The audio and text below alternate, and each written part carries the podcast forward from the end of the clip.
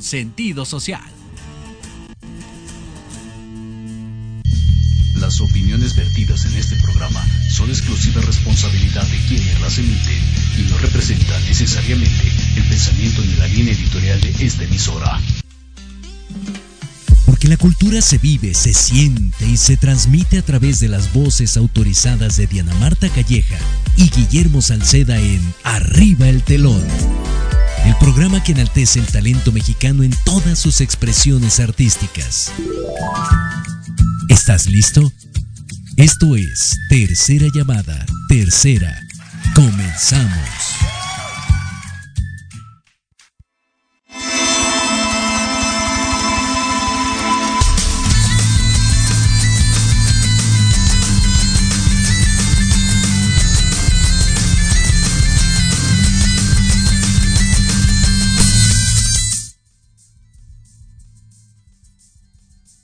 Negocios, te hablamos de la vida en sí. Pero hoy te quiero recordar que el arte, el arte es una herramienta terapéutica, funcional, divertida y también una herramienta económica y social. Hoy tenemos a alguien muy especial, pero antes que nada, lo más importante aquí en este programa es presentar a mi amigo y hermano, el doctor Guillermo Salceda. Guillermo, qué gusto que estés con Diana Marta Calleja. Y Guillermo Salceda. Exacto. Hermana, ya sabes que para mí siempre es un honor y un orgullo poder compartir contigo este programa fantástico de Arriba el Telón. Eh, siempre tienes invitados magníficos. Hoy vamos a, charlar con este amigo tuyo eh, en cuanto nos cuentes quién es Vladimir. Mira, déjame decirte primero, antes que nada, que en la primera sección del programa, que es Iniciar con la música, hoy al quien tuvimos, a quien nos permitió tenerlo, es precisamente a él, a Vladimir Payares, con la canción Santiago. Canción que ahorita nos va a explicar toda la trayectoria que él hace, porque quiero, no voy a leer su currículum, más bien quiero irlo descubriendo junto con ustedes, porque yo lo conozco y lo admiro por muchas cosas desde que crea grandes escenarios y vestuario, crea ideas y conceptos, pero crea también un mundo mágico con todo lo que él hace.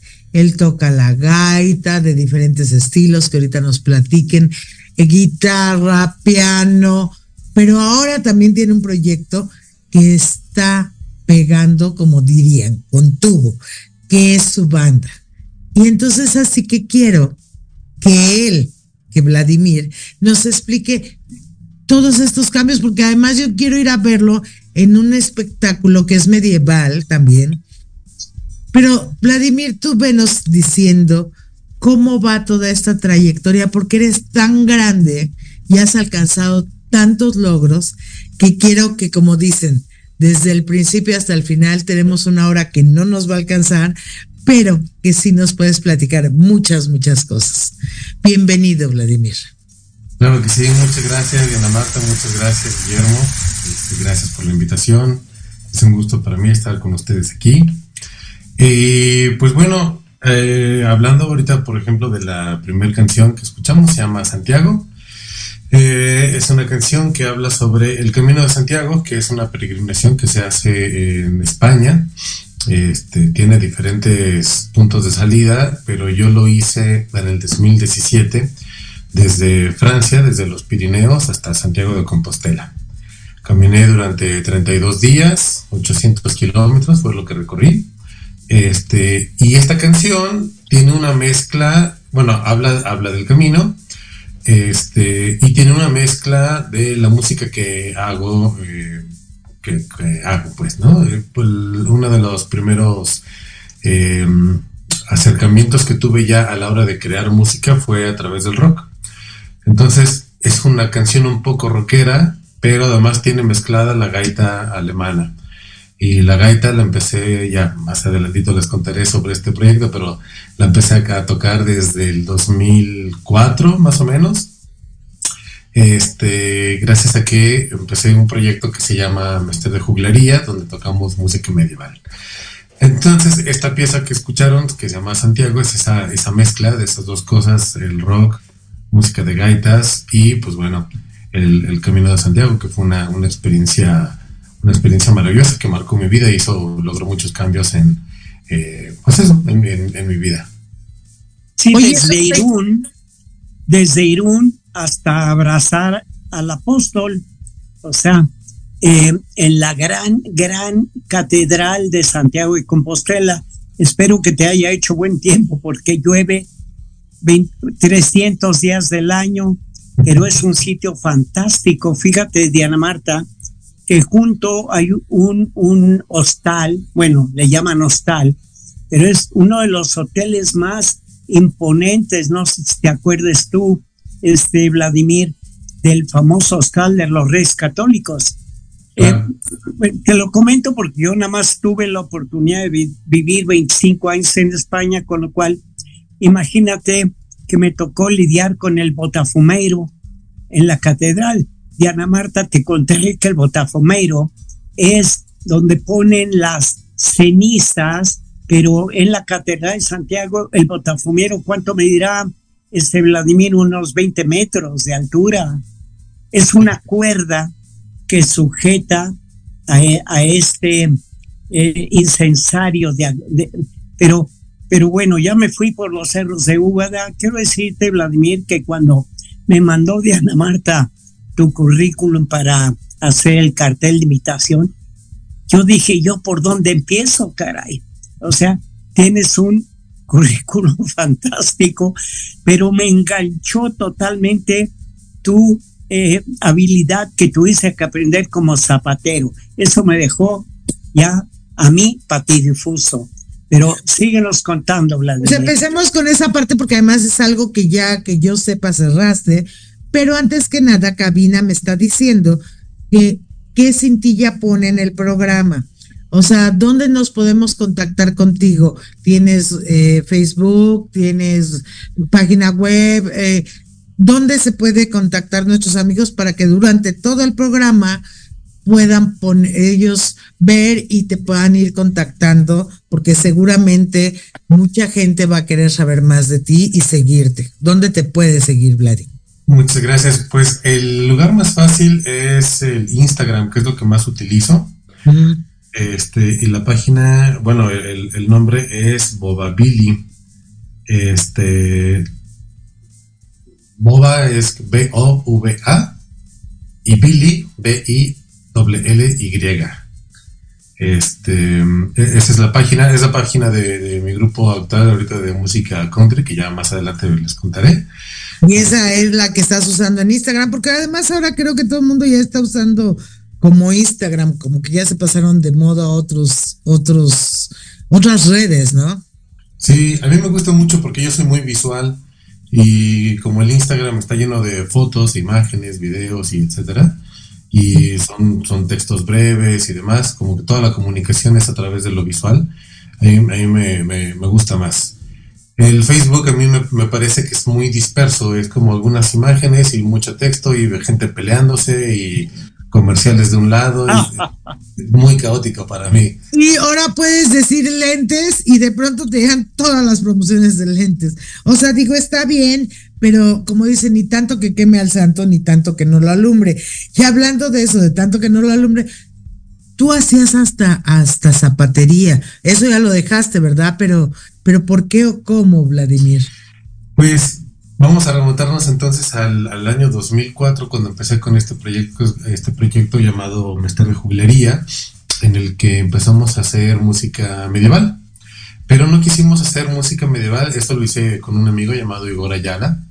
Eh, no queríamos hacer la música medieval de manera, digamos, tradicional, como se suele hacer, este, eh, como se suele hacer en la academia, donde pues vemos a músicos muy bien preparados, todos vestidos de negro, leyendo sus partituras con sus instrumentos, ya sean modernos o reproducciones de instrumentos antiguos. Eh, y con una solemnidad para este tipo de música que a nosotros no nos, no nos cuadraba, porque la música que nosotros eh, tocamos es pues música, digamos, del pueblo, ¿no? Las danzas, canciones. mm. este, y demás que se bailaba y se cantaba en las iglesias. O sea, esta parte del pueblo que puede bailar y que puede, bueno, y no, y pueblo somos todos, ¿no? A ver, aquí sí es muy claro. Pueblo somos todos, no importa la condición social. Es como la cultura, hablemos de cultura, que podríamos todos disfrutar, ¿no? Y que además se disfruta increíble cuando es como muy libre, como lo que estás platicando, ¿no, Vladimir? Sí, exactamente. Eh, dentro de ese, dentro de ese eh, interés por esta música descubrimos que la Edad Media pues tiene muchos, digamos que tiene mucha propaganda negra. Nos saben, gracias a, a, Hollywood, algunos libros y demás, y la misma historia que nos enseñan en la escuela, nos dicen que fue una época obscuratista, donde hubo mucha represión y donde casi casi este, la iglesia los obliga obligaba a todos a darse golpes de pecho y todo era este, triste, oscuro, lleno de lodo, de mugre. Y entonces no. ¿Verdad? No. Media fue una época maravillosa. Muchísimas de las cosas que, que se crearon y descubrieron e inventaron en la Edad Media las seguimos utilizando hasta ahora y fueron, eh, fue lo que dio pie pues a nuestra modernidad. Eh, estas grandes catedrales con, con, grandes vitrales de colores que iluminaban el, el, el, interior de los recintos de manera multicolor, este, las ropas de las personas eran muy coloridas, la gente sí se bañaba, este, oh, wow. no, eso, de, eso de la falta de baño es una, es una, es un mito muy grande este, incluso dentro de las iglesias, ah, ah, por, ejemplo, antes las, en las iglesias no había bancas, las misas se tomaban de pie y dentro de la misma, del mismo templo, pues hacía la fiesta y se cantaba y se llevaba gaitas y se llevaba tambores y se hacía toda una fiesta. Después esto fue cambiando y hicieron las, las cosas un poquito más solemnes y eso fue lo que descubrimos con este grupo. Y entonces lo que quisimos hacer fue retomar la tradición de los juglares no solo ser eh, músicos y estar muy académicos, muy serios, sino retomar esta tradición de la juglaría. De ahí el nombre Mester de Juglaría significa el oficio del juglar, que los estudiosos académicos separaron eh, la música medieval en el Mester de Juglaría y el Mester de Clerecía. El Mester de Juglaría es la, el menester de los juglares y el Mester de, Clerecía, pues el menester de los clérigos y toda la música eh, eh, sacra. Así que para poder lograr esto, pues necesitamos a través del estudio de códices, libros, este, otros otros eh, publicaciones de estudiosos de esta época, pues nos dimos a, la, a tarea de buscar cómo es que se vestían en aquellos, en aquellos días.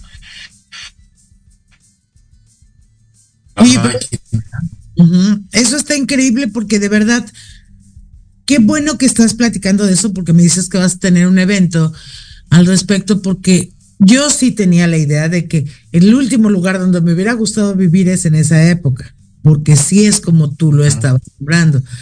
Pero platícanos más de, de, de todo esto.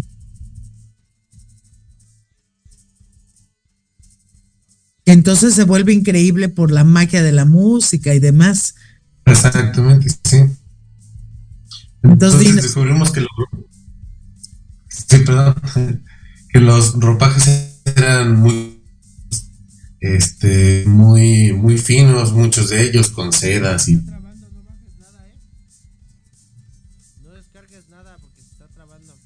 en los mercados, en las calles, eh, de, la gente que estuviera ahí para que poder, para pues poder recibir su pago, ¿no? Ya sea en especie, con comida y bebida o algunos dineros.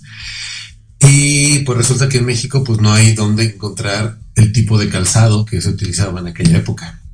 Y después de muchos intentos, un poquito más de un año de estar buscando lugares donde por vencido, y lo que hice fue, me fui a Coyoacán, compré un par de zapatos que en, mi poca experiencia en ese momento me parecieron medievales. Uno de ellos lo desarmé y digamos que con ingeniería inversa dije, bueno, ya tengo uno desarmado, el otro, este, esto que está aquí plano tiene que convertirse en esto que estoy viendo acá. Y así empecé a aprender a hacer calzado para poder tener zapatos de juglares y para, para poder tener zapato medieval. Y así fue como empecé. Y después, más adelante, muchos años después, me fui a, León, Guanajuato, a tomar un curso sobre el, eh, fabricación de calzado, pero ya con técnicas modernas, usando hormas y toda, toda pues, la forma este, que, usamos hoy en día para hacer el calzado. Así que fue, fue un, eh, fue algo que me gustó mucho. actividad que mucho me gustando todavía, pero pues ya he, decidido darle más este, eh, importancia a otros proyectos, porque tampoco es que uno pueda vivir haciendo zapatos. Claro, y no, es tu, tu, idea, o sea, tu idea es del arte, ¿no? Sí, no creo que haya mucho mercado para zapatos medievales. Muy, muy, poco. Mm. Así que eso fue, eso fue como, como aprendí este oficio del zapatero, del zapatero medieval y del zapatero moderno también. Pues lo importante ahí es tu decisión de hacerlo, eso es lo bonito. Eh, que tú digas, voy a salir de mi área de confort para poder hacer esto. Eso es lo que realmente creo yo que es verdaderamente interesante. O sea, que no te quedas en decir, oye, pues yo soy músico, voy a hacer música y tal, sino que eres multifacético, impresionante. Cuéntanos toda tu, tu labor multifacética, que es genial. Sí, de hecho me estabas diciendo que va a haber un festival todavía medieval, ¿no? Sí, sí, sí, vienen dos festivales, eh, eh, uno en Querétaro que va a ser el, es que ya no me acuerdo cuáles son las, cuál viene primero y cuál después, este, pero en marzo, el primer fin, fin de semana de marzo viene el Festival Medieval de la Marquesa, aquí cerquita. Ay, wow. Y el segundo fin de semana está muy accesible. Sí, sí, muy accesible, muy cerca. Este, pueden encontrar información de ellos en, buscándolos en, Facebook, se llama Mundo Medieval la empresa, y ellos hacen este festival. Y hay otra empresa que se llama Era Imperial, que van a hacer su festival el 9 y 10 de marzo, un fin de semana después, pero en Querétaro en un lugar que se llama El Pueblito, en, un, en, un, en una ex hacienda, un lienzo charro, y este, pues ahí va a haber también cosas. Y los espectáculos están muy divertidos, está padre porque hay justas, que son estas peleas a caballo con lanzas y sí, sí, este, bailes, músicos, gaitas, comida, mucha, mucha diversión que tiene que ver con este tema de la, de la Edad Media. Entonces, mundo medieval, ¿y cuál era el otro? Era imperial. Era imperial. Ajá. Ok, mundo medieval y era imperial, amigos, para que lo puedan buscar. Pero seguramente también en tu Facebook lo vas a estar anunciando, independientemente de todo, o en tu Instagram. Ahí también, o en el Facebook de mi. además, tengo un grupo de donde hacemos recreación histórica y nos dedicamos a la Edad Media. Este, enfocado sobre todo a la eh, al, área de eh, León, Castilla y Galicia del siglo XIII. Este grupo se llama Ardemac. Es la Asociación Recreacionista de la Edad Media, Alianza de Caballeros. Y con ellos tenemos ya 18 años trabajando, haciendo todas estas investigaciones, este, usamos armaduras, espadas, arquería, hacemos cocina, este, hacemos nuestra propia ropa, eh, un montón de cosas que nos ha permitido entrar a la historia de una manera más viva, acercarnos a, todas estas formas y a descubrir que este, la Edad Media no fue una época oscura. Pero entonces, a ver, ¿cómo se llama o cómo podemos encontrar este grupo que estás manejando de investigación? Este se llama Ardemac, así como suena, así como arde cuando nos arde algo. Ardemac, así lo podemos buscar. Y está en Facebook, ¿en dónde está? Sí, así tal cual está en Facebook, ahí pueden ver nuestras fotos, nuestros eventos que vamos a tener próximamente, que será el festival este de Querétaro, estaremos en ese festival. Este año no iremos al de la Marquesa, pero estaremos en el de Querétaro. Este, y pueden ahí contactarse con nosotros, hacernos preguntas, incluso acercarse, si les interesa la recreación histórica, acercarse a nosotros y unirse al grupo, o les podemos ayudar a que hagan su propio grupo, etcétera. Muy bien. Qué bonito, oye, ah. que Ahora, allí quiero, quiero remarcar que tocas tres tipos de gaitas, porque ahorita ya nos vamos a ir a otros temas más que están pasando por ahí, empezando a pasar las fotos, que ojalá Cabina nos pase primero ahorita la parte medieval. Entonces, este, pero en esa parte, ¿qué tipo de gaitas? Ándale, esa parte. ¿Qué parte de gaitas tocas? En, el grupo este, esa foto que estamos viendo ahí fue el concierto número cero de Mestre de Jubilaría en el 2004, en julio del 2004. Este, y ahí todavía estaba aprendiendo a tocar la gaita, así que ese día no estaba listo para tocarla, así que estoy tocando ahí un tamborcito. Pero ese fue, ese que vamos, estamos viendo ahí es mi primer vestuario que me hice, este, para hacer estas cosas medievales. Ahí tengo unas por ejemplo, llevo unas muñequeras que no debería de llevar porque no son, son totalmente anacrónicas, no son históricas. Es, bueno, en fin, que ya después les, les contaré de eso. Eh, uno de los instrumentos más importantes que hubo, bueno, no sé si más importantes, pero muy, muy eh, representativos. Representativos exactamente en la Edad Media fue la gaita, que es este que estamos viendo justamente ahorita que estoy en esta foto, ya unos cuantos años y kilos después. Este, esta es una gaita alemana. La mayoría de las personas creemos, yo creía eso, eso mismo antes, que la gaita tiene un origen escocés, pero no. La gaita nació en Medio Oriente, por ahí de Mesopotamia, hace muchos, muchos años. Y cuando el imperio, cuando los romanos empezaron a expandir su imperio y llegaron a esas tierras, algunos soldados les gustó este instrumento y lo fueron llevando por todo el mundo. Y a muchos de los pueblos a los que iban conquistando, eh, pues les fue gustando, en especial a los pueblos celtas. Y los pueblos celtas, pues no solamente están en Inglaterra y Escocia, sino en España. Están, están los pueblos celtíberos, ¿no? Están los, gallegos y los asturianos. Eh, y también hay gaitas en Francia, en, en, en Bretaña, que es el norte de Francia está casi pegado acá a Inglaterra, digo casi porque se les atraviesa el mar. En esta foto que está ahorita puesta, llevo una gaita gallega. Esa fue, esa gaita es la primer que, la primera que empecé a, con la que empecé a aprender. Yo inicié con un curso que dio, un curso de verano que dio eh, la banda de gaitas del batallón de San Patricio, aquí en México, que los pueden encontrar el primer domingo de mes en el Museo de las Intervenciones. Ellos tocan música, digo, gaita gallega, perdón, gaita escocesa. Con ellos aprendí, pero después me di cuenta que la gaita gallega y la alemana son las más propicias para tocar música medieval. Son las más cercanas a, aquellas. Así que toco esos dos tipos de gaitas. Y luego encontré otra gaita muy simpática, es, muy pequeñita, que es una gaita sueca. Como les digo, hay gaitas por todo, regadas por toda Europa, y esos son los tres tipos de, gaitas que toco. Esta foto que estamos viendo aquí, aprovechando, ese es parte de mi grupo Ardemac, en el cual nos, dedicamos a hacer esta recreación histórica de la Edad Media. Yo estoy representando ahí un caballero, un caballero gallego. Este, en medio, eh, armado también, está otro amigo que también está, está representando un caballero de la Orden de Santiago.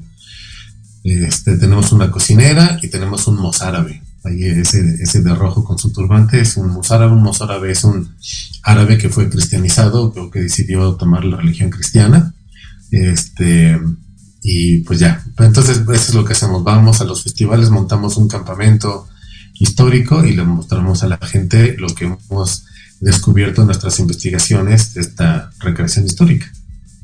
Oye, Vladimir, una pregunta.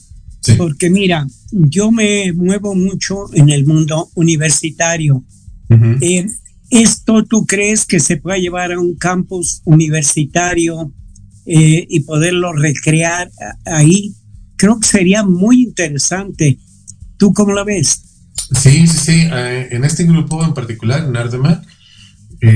lo que más nos interesa es la difusión. Es un grupo sin, sin ¿cómo se llama? Sin fin de lucro. Fines de lucro. Sin ánimo de lucro, sí. Este, y nos interesa mucho la difusión justamente de la historia y de nuestras, las investigaciones que hemos hecho. Este, lo que más disfrutamos es, por ejemplo, en esta foto, ahí traigo una reproducción de una armadura del siglo XIII, del, perdón, siglo XIV. Ahí yo la estoy usando porque la presentación que hicimos aquí, este, que estamos en el Museo de Sinacantepec, eh, o ponerte les cuento tantito de esa foto, pero lo que hacemos es que en vez de que me la ponga yo o alguien del grupo, pasamos a alguien del público a que se ponga la armadura, que se ponga una cota de malla, que cargue una espada, y con eso rompemos un montón de mitos. Por ejemplo, se decía que cuando un caballero se caía del caballo ya no se podía levantar, o si se caía era imposible porque la armadura es demasiado pesada, pero la verdad es que con una armadura como la que tengo, o una armadura más completa como la que está allá atrás, se pueden dar incluso maromas en el piso, subir o bajar saltando del caballo, correr, incluso nadar. Este, no por, no por largos periodos, porque si el peso este, cansa. Oye, pero, pero, es falso. O sea, qué, importante te voy a decir, porque yo de pronto un día me pregunté a mí misma, oye, ¿cómo es posible que se cae del caballo, ya no se levanta, pero se supone que pelea con eso? Entonces, ¿cómo se mueve? Pues te caes, te matan, ya, gracias, bye, ya no te puedes levantar, ¿no? Exactamente, sí, ese es el tipo de, inconsistencias e incoherencias que, tratamos de, contarle al público y que ellos mismos lo prueben y vean ah, cómo se siente moverse y demás, y poder romper todos esos mitos y acercar a la gente a la historia, pero desde un punto de vista más de historia viva, que ellos lo puedan vivir y sentir en sus manos. Oye, y además se rompe el mito de que eh, fueron la, el inicio de los alimentos enlatados. O sea, el... ¿Cómo eres, Guillermo? es. que era, era, un, un, mito. Pero fíjate que es bien interesante. Estoy ahorita ya pensando en mis alumnos de, de diferentes campus universitarios. Estaría padre que invadieran el campus, no sé, un fin de semana, una cosa así, estaría fantástico. Luego ya, de hecho, yo ya tengo un lugar donde podría estar allí también. Oye, nos tenemos que, ahorita ya nos vamos a ver también, Guillermo, y como dicen, vamos a planear, vamos a hacer y vamos a hacer tantas cosas que gracias a ti se pueden lograr, Guillermo. Gracias. Vladimir, a mí me traiciona, mira, yo tengo 55 años como promotor cultural Quiere decir que yo siempre he estado entre bambalinas, siempre he estado abajo. Nunca, yo soy un fulano que curiosamente no sé bailar, no sé cantar, no pinto, no hago escultura, en fin. Eh, pero estoy mucho más cerca del marketing que del arte como tal. Entonces tengo la desgracia de que todo le tengo que encontrar esta parte de promoción cultural y ya luego hablaré con, con Diana Marta, mi admirada y querida hermana, y vamos a ver qué se nos ocurre, Vladimir, para llevar esto a los campus universitarios. ¿Te parece? Con mucho gusto, claro que sí, nos encanta eso. Bueno, ¿y qué quieren? No, dime, dime. No, nada más digo que cada año, este, a finales de año, entre noviembre, este año va a ser en diciembre, pero con el Fondo de Cultura Económica tenemos nuestra Feria de Libro Medieval en, la librería Rosario Castellanos. Y ahí llevamos esto, hacemos presentaciones y pláticas y demás, y promovemos la lectura de, pues, de, pues, literatura medieval y estudios y demás para, para todo público. Oye, Vladimir, tenemos que hacer precisamente en diciembre, pero ¿qué crees? Ya sabes cómo me traen en cabina. Ahorita nos vamos a ir a un corte y de hecho va a estar Casiopea de precisamente de Vladimir Payares. Vladimir, porque eh, lo van a amar cuando vayan conociendo todo lo que hace Vladimir y lo van a seguir con su banda y con todos sus proyectos, porque de verdad, amigo, también amiga, si quieres saber más acerca de este proyecto de Ardemac, también él te puede estar dando información y lo podemos promocionar juntos.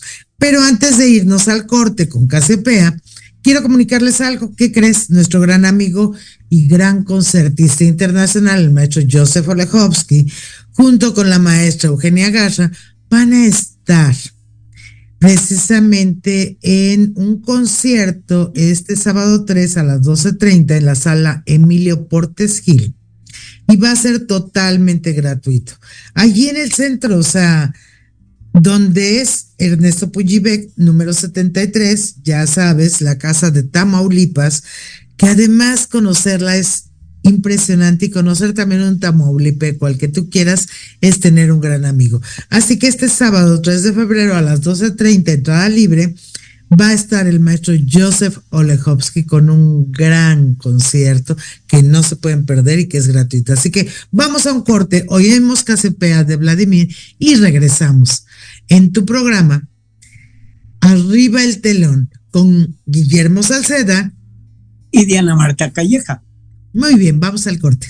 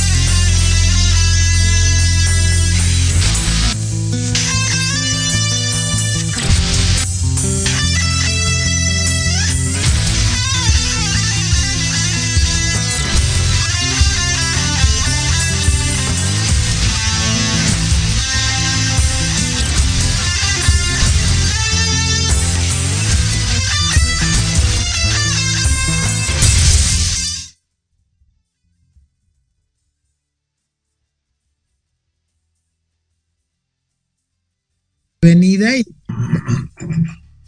Venga, vámonos. Hola amigos, amigos, ya me están avisando en cabina que ya regresamos. Y entonces ya viste que tenemos concierto este sábado, que tenemos grandes cosas que ahorita estamos cocinando con el maestro Salceda y que nos vas a platicar, Vladimir. Ya hablaste de la parte medieval, ya hablaste de la parte de investigación. Ahora, ¿qué más sigue? Porque tú eres una caja peor que Pandora, de sorpresas y buenas. Dinos. Pero hablamos de tu grupo, eh, ¿no? Pues mira, sí, pues yo comencé toda esta este viaje artístico desde, niño, desde, joven, a los 14 años tuve mi primer eh, banda de rock en Oaxaca, viví cinco años en Oaxaca, allá hice la secundaria y parte de la preparatoria, bueno, el bachillerato, este, y justamente parte de lo que me llevó a seguir con esto fue que em, el Instituto de Nacional de Bellas Artes tiene un proyecto maravilloso, que ojalá hubiera más escuelas como esa, que se llama CEDART, que es el Centro de ah, Educación Artística. son, escuelas de nivel bachillerato, este, donde se enseña, además de las, las, eh, las materias de tronco común, pues se enseña cuatro artísticas, que es artes plásticas, teatro, danza y música. Y como yo ya sabía que quería estudiar la carrera de música, de composición, decidí en, el bachillerato estudiar eh, teatro. eh, para yo saber cómo manejarme dentro de en un escenario, cómo hablarle al público, etcétera, etcétera, ¿no? Entonces, eh, gracias al CEDART aprendí todo esto y ya después me, metí a, la carrera. Y siempre fui muy rockero. Mi, tengo una canción llamada Mi papá me enseñó, mi padre me enseñó el rock and roll. Este, en la casa se escuchaban eh, Elvis Presley y este, Joey Checker, este, los Beatles y hasta los rockeros nacionales como eh, Angélica María, Enrique Guzmán y todos ellos. Entonces, toda esta, siempre tuve esta influencia rockera y de música clásica también, este, por parte de, ambos padres. Y pues eso me fue, me fue formando. Y pues del rock, conforme fui creciendo y llegué a la adolescencia y llegué a la edad de la de la rebeldía, pues pasé del rock al, rock pesado, este, del rock pesado pasé al heavy metal, y pues del heavy metal empecé a conocer otros géneros mucho más pesados y así, ¿no? Entonces, durante buena parte de mi primera juventud, fui muy metalero. Yo tocaba la guitarra, únicamente la, guitarra eléctrica y tocaba así death metal y black metal, así las cosas ya muy, muy pesadas. Muy heavy, sí. Pero este, eh, como a los 21 años más o menos, tuve una especie de crisis existencial porque yo veía que ah, había demasiadas, demasiados grupos haciendo lo mismo. Yo ya, yo sentí que yo ya no, yo ya no tenía nada que aportar al, heavy metal, ¿no? Y entonces dejé de tocar un rato y empecé a aprender nuevas cosas. Aprendí piano clásico, este, con el maestro Jesús María eh, Figueroa de la Escuela Nacional de, bueno, en ese entonces era Escuela Nacional de Música, ahora, ahora ya es facultad, que en paz descanse porque ya falleció mi maestro. Y entonces con él aprendí a tocar piano clásico, aprendí a tocar Chopin y Bach y demás. Eh, y eso enriqueció mi cultura musical y enriqueció la forma en la que compongo. Entonces decidí dedicarme a la composición. Siempre me ha gustado crear. Nunca, nunca, nunca, desde los 14 años que tuve mi primera banda, nunca he tenido una banda de covers. Este, siempre he tenido bandas de música original y siempre me he puesto a crear música original. Así que cuando dejé eh, de lado el, heavy metal, porque yo creía que no tenía nada más que decir, eh, junto con Igor Ayala, que después hice el, el de juglería, iniciamos un grupo que se llamaba Endorion, donde creamos música para no, necesariamente acompañar, pero sí tenía mucha inspiración de la obra del maestro Tolkien, el que escribió El Señor de los Anillos, El Hobbit y todos estos libros. Entonces era una música que estaba inspirada pues en la música celta y en la música medieval. Todavía no, yo no, no tenía mayor conocimiento de la música medieval todavía, pero teníamos todavía estas, estas influencias. Ahí fue cuando empecé a aprender la gaita.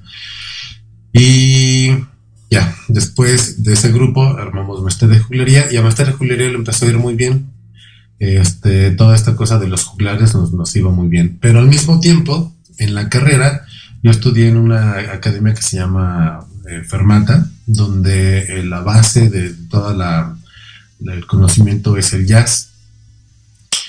Eh, al principio, cuando, cuando entré a la carrera, pues yo detestaba el jazz porque yo era muy rockero, pero después le fui agarrando amor y le fui agarrando cariño.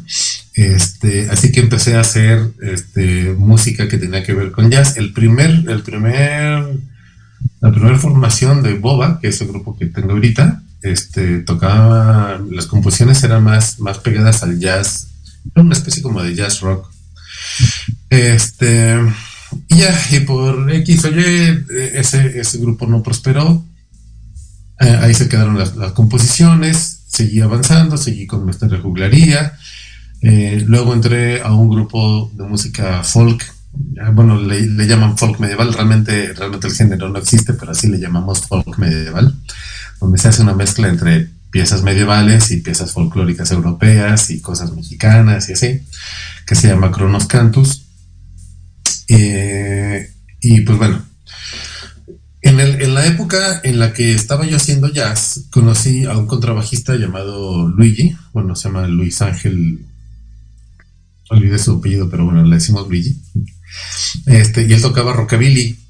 El rockabilly es lo que tocaba lo que tocó Elvis Presley al principio, Johnny Cash, este, ese es el rockabilly. Nació después del rock and roll, fue lo que, lo que salió del rock and roll con la música de los, del hillbilly, del bluegrass y del country, o nació el rockabilly. Y siempre quise tocar con él porque él es un, es un contrabajista muy bueno, pero cuando estábamos en ese, en ese momento, él estaba muy ocupado y yo también. Total, le adelantamos los años y en el 2017 me llama y me dice, oye, ¿cómo estás? Este, ¿qué, ¿qué, estás haciendo? ¿Tienes grupo? Porque yo ahorita no tengo nada.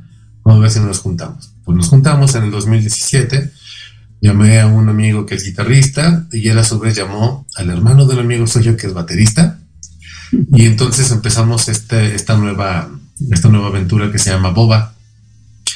Eh, y yo tenía por ahí guardadas algunas unas piezas que parecían country, las empezamos a montar y, se, salieron bastante rápido y entonces decidí seguir componiendo y creando e, este tipo de música. Boba es el diminutivo de Vladimir en ruso. A los Vladimires en Rusia se les dice Boba, así como a los Alejandros y Alejandras se les dice Sasha, así a los Vladimires se nos dice Boba. Entonces decidí ocupar, desde antes ya tenía ese nombre, entonces lo decidí, decidí dejarlo. Este, los demás no, no pareciera que tuviera ningún problema en que usáramos ese nombre, aunque no es un proyecto solista, sino sí un, grupo con, varios integrantes. Este, pues lo dejamos. Y empezamos a trabajar, se nos, se nos hizo fácil y rápido poder montar estas piezas y en 2019 nos metimos al estudio y grabamos nuestro primer álbum.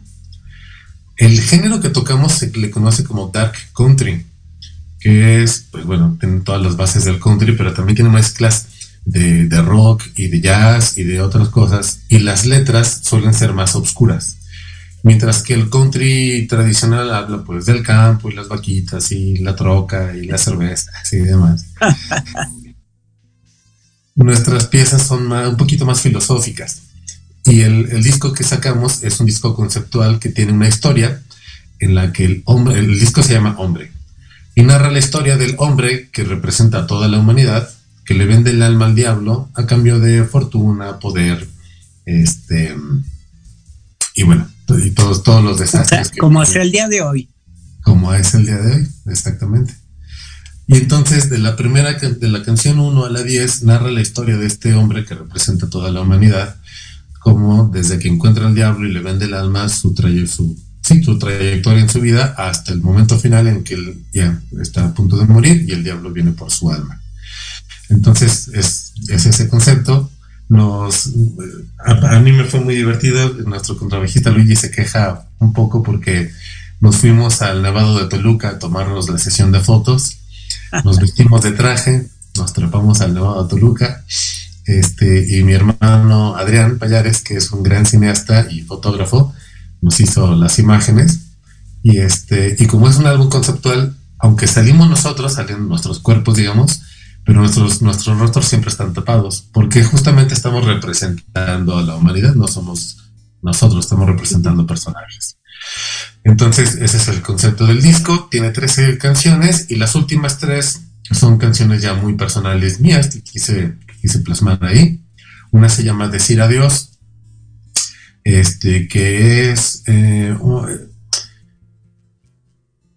la canción habla de una despedida de la, despedida de unos hijos que le dan a sus padres, porque los hijos murieron, nunca se pudieron despedir. Entonces, la despedida de los hijos a sus padres desde el punto de vista de los hijos. La, número 12 se llama 800 kilómetros, que también narra la historia de, narra de, de, cierta manera, y con un, ese sí, con un estilo muy country, el camino de Santiago, los 800 kilómetros que me caminé. Y la última se llama Mi Ilusión, que esa es la que rompe con todo el disco porque tiene una mezcla más de jazz y rock. Esa ya no tiene tanto country, este, pero pues bueno, la quise ahí meter. Y ahora es a lo que estoy, a lo que estoy enfocado este, estos años, a este, a este proyecto que se llama Boba, de Dark Country, que es muy poco conocido en México este género, pero hemos descubierto en el, en el Bajío y en el norte que hay bandas jóvenes, bandas nuevas, que están haciendo música eh, country, música y, country mezclado con tradicional mexicano y cosas muy interesantes que se están haciendo. este, ahorita en el país con estos géneros. Oye, pero esto ya está en Spotify y está en todas las redes, o, o cómo te podemos seguir, o cómo podemos escucharlo. Sí, en todas las plataformas. Ajá. Nos pueden buscar en Spotify, así el nombre Boba y el disco se llama Hombre. Boba, Hombre. Si lo ponen en Spotify, en YouTube, en Amazon, en Deezer, en todas las plataformas que quieran, ahí está ya nuestro disco. Ya también. Y, y lo tenemos en físico si lo quieren comprar, que, que es lo más divertido. Eh, no tengo aquí una copia conmigo, como no se me ocurrió traerla, pero lo más divertido es comprarla para que vean todo el arte, porque esa misma historia que se narra en las canciones se narra a través de las imágenes, desde la portada hasta la última foto, narran toda esta historia del hombre que le vende el alma al diablo. Este, pero bueno, si lo quieren tener en físico, eh, pues nos pueden escribir al, Instagram o al Facebook. En Facebook también estamos como Bobili. Este, pero el que más reviso puede ser el Instagram. O cuando tengamos alguna presentación, pues ahí siempre llevamos discos y se lo pueden llevar. Oye, sí está padre, porque mira, yo creo que de pronto ya la gente, yo sí tengo, o sea, yo sí conservé para ver video en VHS, en beta, o sea, qué loca, ¿no? Pero tengo para tocar los cassettes, porque te acuerdas el programa que tenía con el maestro de la lama, que de todo como en botica, todavía tengo los cassettes, pero ya la gente ya no tiene para CDs ya a veces ya no hay ni USB, ahora la es la entrada D y bueno, todas estas cosas. Pero realmente tener las cosas que tú amas, que tienen una gráfica tan increíble como la que me estás hablando, en donde hay una historia y la puedes ver, pues es una obra de arte también y te aseguro, te aseguro que así como los LPs van a regresar de alguna forma, ¿no? bueno, pero, pero mira, eh, Diana Marta, actualmente, gracias al cielo, las redes, eh, eh, ¿cuál es la definición de Internet? Es más rápido, más lejos, más barato, ¿ok? Eso va a ser insustituible. O sea, porque en este momento en YouTube en Facebook, en Spotify o Instagram, tus imágenes, obras, etcétera, viajan por todo el mundo en nanosegundos, ¿ok? Eh, tú lo sabes, grabar un disco implica un estudio, la grabación, crear el disco y luego el disco, obviamente lo más importante de una obra, sea libro, disco, etcétera, es la distribución, que tú sabes, Vladimir, que es el gran eh, problema de la creatividad, porque un disco o un libro está formado por, digamos, em, el contenido, vamos a llamarlo así, el continente, que es físicamente, y luego la distribución. Entonces, el contenido es la riqueza intelectual de su autor, el continente es dónde lo vas a vaciar, si es un libro, es un disco, cómo, y luego la distribución, que la maravilla de las redes sociales es que te garantizan la distribución a un precio cero prácticamente, ¿ok? Esa es la maravilla de las redes sociales. De hecho, este mismo programa, Vladimir, por medio de Facebook, pues lo ven todos los contactos de Marta, los míos, por ejemplo, eh, yo tengo contactos en Estados Unidos, en Europa, en, Centro y Sudamérica. Quiere decir que este programa en principio se ve en todas esas partes de inmediato.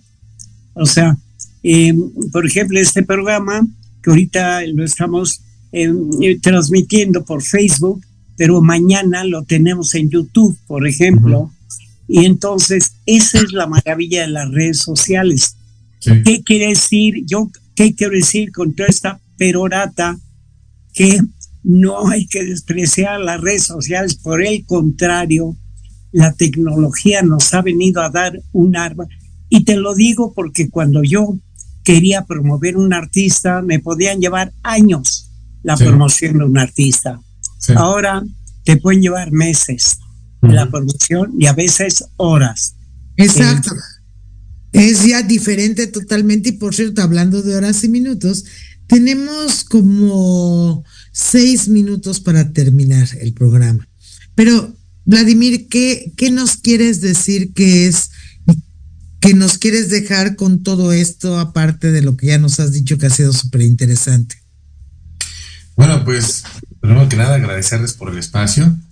Este, y otra, pues invitar a la gente a que nos escuchen, a que me escuchen, a que nos vean, a que me escriban, acérquense. Ah, también tengo mi canal de YouTube. se llama. Ah, a ver, platícanos de eso, tenemos tiempo todavía. Perfecto, se llama De todo un poco con Vlad. Y ahí tengo pues diferentes temas. Este, hablo, tengo videos desde cómo cambiarle las cuerdas a una guitarra eléctrica hasta la historia del kilt, que es la famosa falda escocesa. Este, un poco de algunos covers que he hecho, este, más bien, más que covers, tributos a, cantantes o músicos y, música que me gusta. Este, tengo otro videito ahí acerca de los mitos de la Edad Media, este, cosas sobre el neopaganismo y cosas así, desmintiendo muchas cosas que ha traído el New Age a, nuestra, era, a nuestra era y a, mucha gente que no le gusta eh, pues ponerse a investigar primero y están repitiendo y repitiendo y repitiendo eh, información falsa que se generó desde los años 60 con el movimiento del, New Age. Este, y pues bueno, de, diferentes temas ahí en, el, en el canal, así que Vayan a verlo si quieren. Se llama De todo un poco con Vlad. De todo un poco con Vlad. Vlad. Vlad de Vladimir, pero Vlad, si tú no te importa, para mí eres boba a partir de ya. Con mucho gusto. Me gustó mucho el tema. Me pareció. Eh, fíjate que tengo la desviación de promoción cultural de la mercadotecnia y del arte. Y en mercadotecnia me gusta mucho más boba que bla. Esa es mi, mi, idea, eh, digamos, de marketing. Eh, yo personalmente te deseo muchísima suerte porque tienes mucho que ofrecer y muy original, muy diferente a lo que puedo ofrecer cualquiera. Y a mí como promotor me das armas, me das elementos para yo poderme manejar, o sea, en mi carácter de promotor. Eh, para un promotor lo más importante es tener material, ¿de acuerdo, Diana Marta?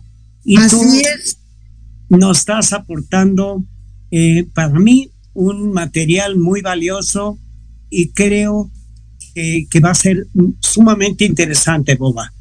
Oye, y en este canal que, que tú me acabas de decir que me gustó mucho y que yo siempre repito mucho para que a la gente, a las personas que están con nosotros se les quede esto y lo puedan buscar, es de todo un poco, de todo un poco con Bla. Ajá. Está en YouTube. Y allí se me quedó algo. ¿Está la canción esta que decías de Papá me enseñó el rock and roll? ¿O, tienes otro sitio aparte de, de todo un poco con Black? no, ese es el único que tengo, pero esa, esa, pieza todavía no la... Está grabada, pero todavía no la publico. Tiene algunos detallitos que quiero corregirle, todavía no está publicada. Este, pero pronto espero que ya este año la, saque y esté ahí disponible en YouTube y en todos lados. Ahí también pueden ver mi, mi, mi primer cortometraje. Este, y bueno, muchas cosas ahí. Acérquense, escríbanme y yo con gusto los atiendo. Me encanta porque entonces tenemos mucho que saber y encontrar de Vladimir Payares de Boba. Y les amigos, amigas, de verdad, les pido por ustedes que lo sigan, que lo busquen y que encuentren toda esta diversidad de este gran artista multifacético que es Vladimir Payares Boba. Gracias. Bueno, pues ya nos vamos, Guillermo. ¿Algo más que quieras decir antes de que salgamos del aire? Oye, pues que fue un lujo, Boba, conocerte, eh, un hallazgo. Gracias, hermana, porque ella es la generadora de la idea. Y este, los invitamos el próximo miércoles de 7 a 8. Siempre habrá una nueva sorpresa. O sea que hasta el próximo miércoles, queridos amigos. Exactamente, y ahorita va, para cerrar el programa vamos a ir con la canción Encrucijada de Vladimir Payares. Y recuerda que este programa lo puedes ver en repetición en todas las áreas como es YouTube, que es Spotify, en diferentes plataformas que ahí te esperamos y que además ponen nuestros comentarios o en el correo de guillermosalceda.gmail.com, es así, Guillermo. Así es. ¿Tienes algún comentario? Si tienes algún proyecto que nos quieras compartir, haznoslo saber. También está en Facebook Mejorarte Radio. Por favor, haz, mantén esa comunicación viva entre tú y yo, entre tú y yo y Guillermo, para que te podamos responder y dar más auge a las cosas que te interesen y te gustan. Y por el momento, entonces, como les dije, nos vamos con encrucijada de Vladimir. Síguelo en. Ay, se me fue el nombre. Este, en. De todo popular. ¿Eh? De todo popular. Ajá, exactamente. Y hasta el próximo miércoles. Ah, y no olvides, este sábado el concierto en casa de Tamaulipas del maestro Joseph Olechowski. O sea, que si te fijas, vamos pasando desde lo clásico, desde lo mexicano, hasta lo muy moderno. Y los esperamos el próximo miércoles de 7 a 8 en este tu programa con Guillermo Salceda y Diana Marta Calleja. Gracias, Vladimir. Qué lindo que estés, esté con nosotros. Gracias, Vladimir.